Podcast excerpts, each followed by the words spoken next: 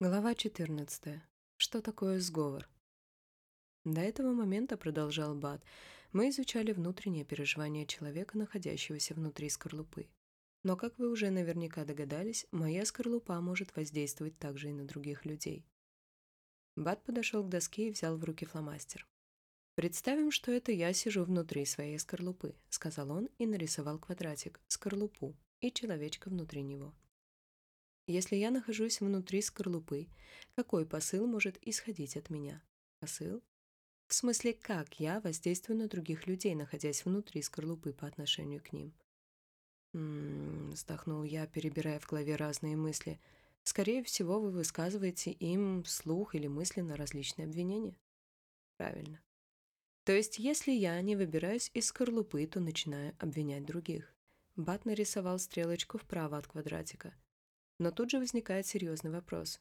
Скажите, часто вы встречали людей, которые в случае какой-либо неудачи начинают громко причитать «Я виноват ужасно! Поругайте меня кто-нибудь, пожалуйста!» Я рассмеялся. «Конечно, нет». «Я тоже так думаю», — улыбнулся Бат. Любой из нас, как правило, в таких случаях думает. Знаете, я не идеален, но, черт возьми, в подобных обстоятельствах у вас вряд ли бы получилось бы лучше. А так как большинство людей постоянно находятся под воздействием тех или иных оправдательных образов, то они тут же спешат занять оборонительную позицию, чтобы защищать свои оправдательные образы в случае нападок с чьей-либо стороны. Таким образом, если я нахожусь внутри скорлупы и обвиняю других, мое осуждение вынуждает их делать что? Возможно, ваше осуждение вынуждает их оставаться внутри собственной скорлупы? Именно так. Бат нарисовал рядом еще один квадратик с человечком внутри. Осуждая окружающих, я подталкиваю их закрыться в их скорлупе, а они, в свою очередь, обвиняют меня в том, что я несправедливо осуждаю их. Но так как я считаю, что мои-то осуждения оправданы, то чувствую, что их обвинения несправедливы, и продолжаю порицать их еще больше. Но опять-таки, они ведь оправдывают свои обвинения в мой адрес и считают, что именно мое дальнейшее осуждение несправедливо – Таким образом, они продолжают обвинять меня еще больше. И так продолжается до бесконечности. То есть, как вы видите, находясь внутри скорлупы, я подталкиваю окружающих в ответ тоже оставаться в их скорлупе, говорил он, добавляя еще больше стрелочек между двумя квадратиками.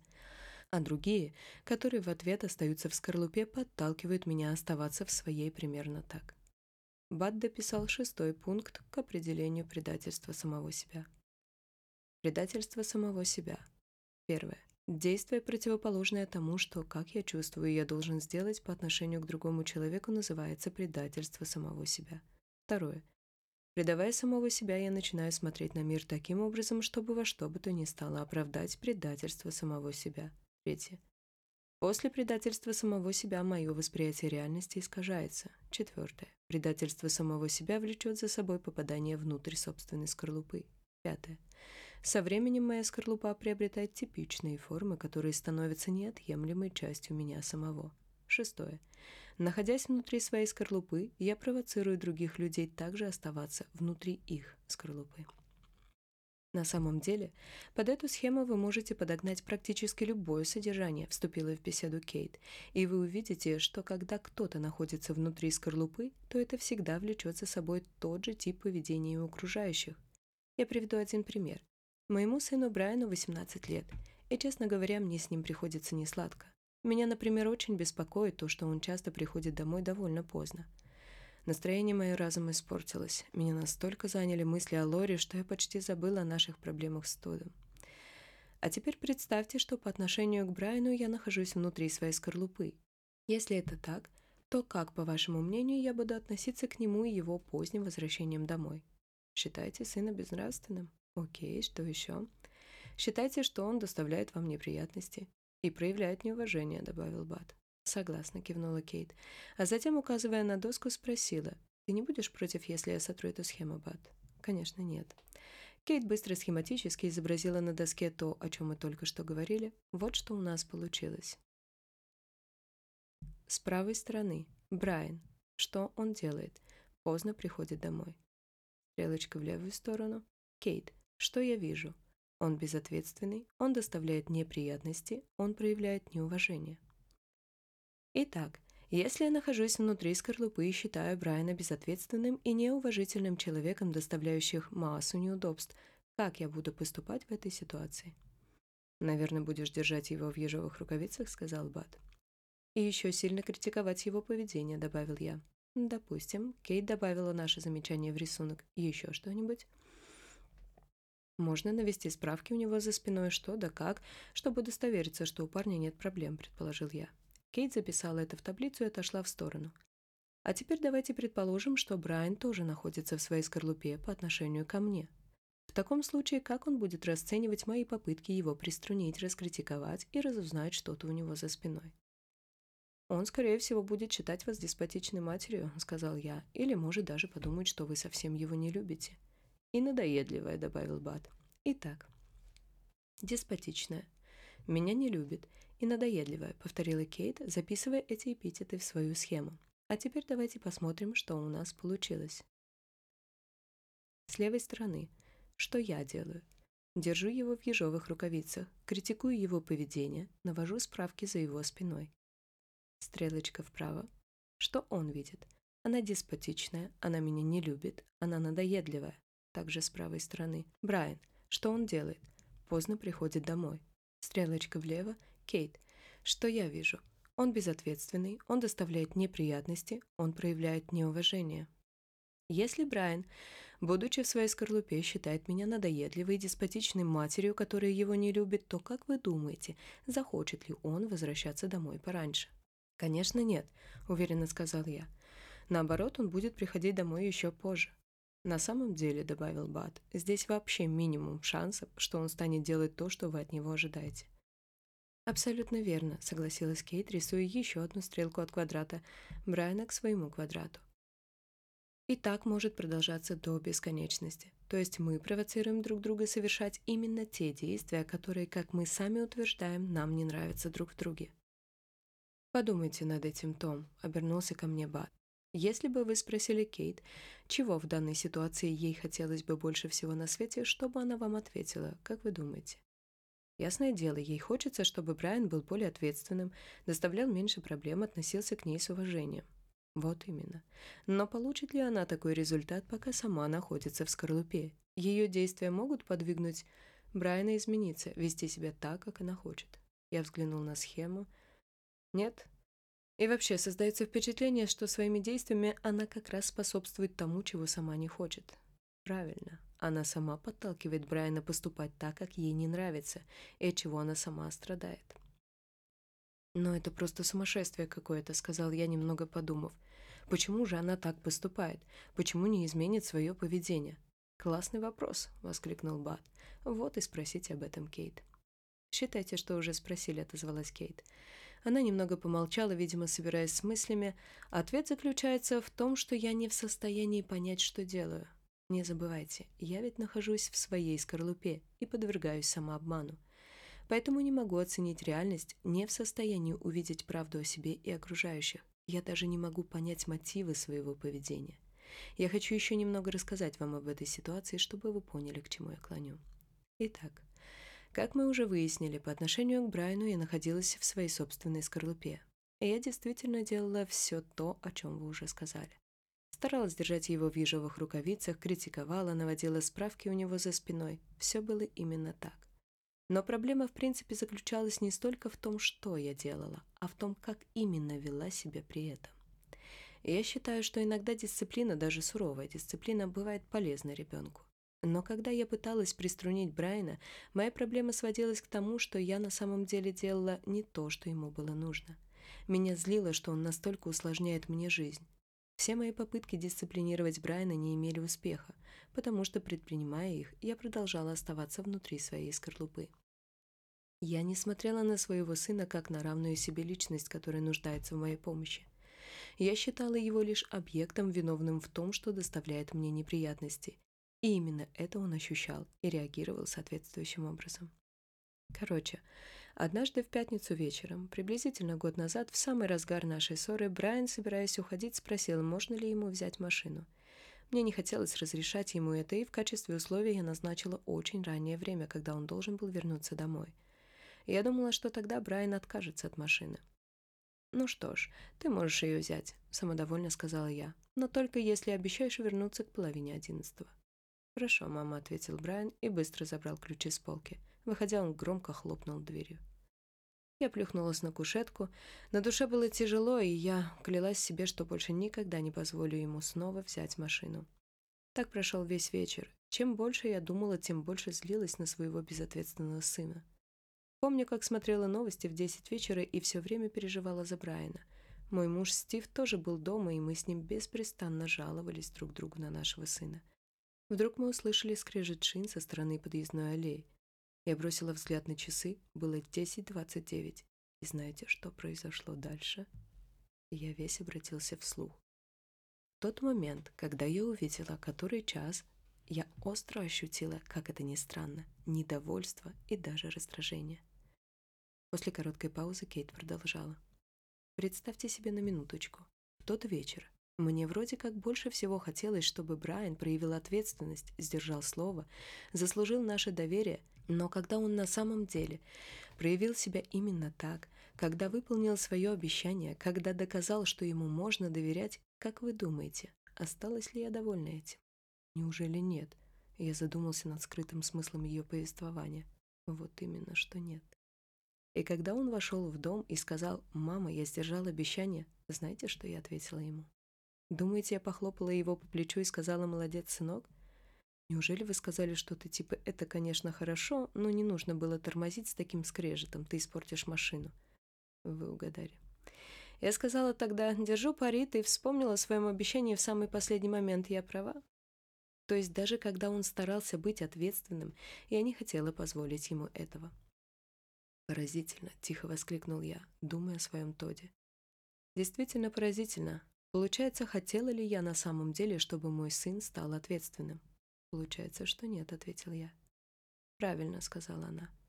«Когда я нахожусь внутри собственной скорлупы, я не могу реально оценивать окружающий меня мир. Я уже упоминала об этом пару минут назад. Я не отдаю себе отчета даже в своих собственных желаниях, чего я хочу на самом деле. Какова моя основная потребность, когда я нахожусь в своей скорлупе? Я еще раз мысленно повторил вопрос. Какова моя основная потребность, когда я нахожусь в своей скорлупе? Что мне нужно? Я не мог найти ответа. Кейт наклонилась ко мне. Моя основная потребность, когда я нахожусь в своей скорлупе, это чувствовать себя оправданной. И если бы мне пришлось провести целую ночь в ожидании, обвиняя своего сына во всех смертных грехах, что тогда мне было бы нужно, чтобы оправдать себя, чтобы почувствовать себя правой? «Вам было нужно, чтобы он оступился, чтобы снова не сдержал своего слова», медленно произнес я, чувствую какую-то тяжесть внутри. Чтобы оправдать свои обвинения в его адрес, вам было нужно снова считать его человеком, заслуживающим вашего порицания. Я молчал. Мои мысли перенесли меня на 16 лет назад в прошлое. В роддоме медсестра передала мне в руки маленький сверток, а в нем я увидел сморщенное личико с двумя серыми глазками, которые внимательно смотрели на меня. Я был не готов к встрече со своим новорожденным сыном. Беспомощное, некрасивое, забавное существо, а я был его отцом. Чуть ли не с самого начала тот стал для меня объектом осуждения и недовольства. Как по мне, ему не хватало смекалки и сообразительности, иногда он просто мешал мне. В школе у него постоянно возникали какие-то неурядицы, я не помню ни одного случая, чтобы я гордился своим сыном. Он никогда не был достаточно хорошим для меня. История Кейт напугала меня невероятно. Я задал себе вопрос, что значит быть сыном человеку, который считает тебя просто никчемным? И если Кейт права, тогда именно я не хочу позволить ему быть достойным сыном. Мне нужно, чтобы от него непременно исходили проблемы, чтобы я смог оправдать свое отношение к нему. Мне стало не по себе, и я постарался выбросить из головы эти мысли. «Все так», — услышал я голос Кейт. Потратив весь вечер на осуждение Брайана за то, что он постоянно доставляет мне неприятности, мне нужно было, чтобы он как раз оказался именно таким, непослушным, чтобы я могла оправдать свои обвинения в его адрес. Минуту мы сидели молча, каждый погруженный в собственные мысли. В конце концов, первым тишину нарушил Бат. «Это приводит нас к поразительному заключению, Том», — сказал он. Когда я нахожусь внутри своей скорлупы, я испытываю потребность в людях, которые доставляли бы мне проблемы. Мне нужны проблемы. Да, подумал я, видимо, это правда. Бат поднялся со своего кресла. Помните, как сегодня утром спросили меня, возможно ли успешно вести бизнес все время, находясь вне своей скорлупы? Думаю, вы имели в виду, что в том случае, когда вы выходите из своей скорлупы и относитесь к людям как к равным личностям, вы рискуете оказаться в некотором роде на вторых ролях, то есть что кто-то без труда возьмет верх над вами. Помню. А потом мы говорили о том, что суть этого вопроса все же гораздо сложнее, потому что, как мы выяснили, можно избрать любую линию поведения, как жесткую, так и мягкую, и находиться при этом как внутри скорлупы, так и вне ее. В данном случае это несущественно. Помните? Конечно. И теперь мы можем уделить больше внимания нашему вопросу. Это действительно важный вопрос. Давайте рассмотрим его немного с другой точки зрения. Ответьте мне, пожалуйста, кто стремится к тому, чтобы окружающие подмяли его под себя? Человек, который находится внутри скорлупы или вне ее? Тот, который внутри, произнес я и сам поразился смыслу сказанного. Правильно. Когда я выхожу из своей скорлупы, ситуация, когда кто-то попирает меня и мои права, становится для меня просто невыгодной. Мне это не нужно. С другой стороны, находясь внутри скорлупы в подобной ситуации, я получаю то, в чем испытываю наибольшую потребность. У меня появляется оправдание. У меня появляются доказательства, что человек, желающий подмять меня под себя, действительно настолько плох, насколько я считал его, выдвигая ранее свои обвинения. То есть я был прав. Но ведь на самом деле вы же не хотите, чтобы кто-то оказывал на вас давление, не так ли? Спросил я. Это было бы немного странно. Рассказ Кейт заставил меня задуматься о своем сыне. Нам с Лорой иногда кажется, что тот своим поведением действительно давит на нас, как бы пытается подмять под себя. Но не думаю, что кто-то из нас действительно этого хочет. «Вы правы», — ответил Бат. «Мы не считаем, что, находясь внутри скорлупы, человек получает удовольствие от проблем. Все далеко не так».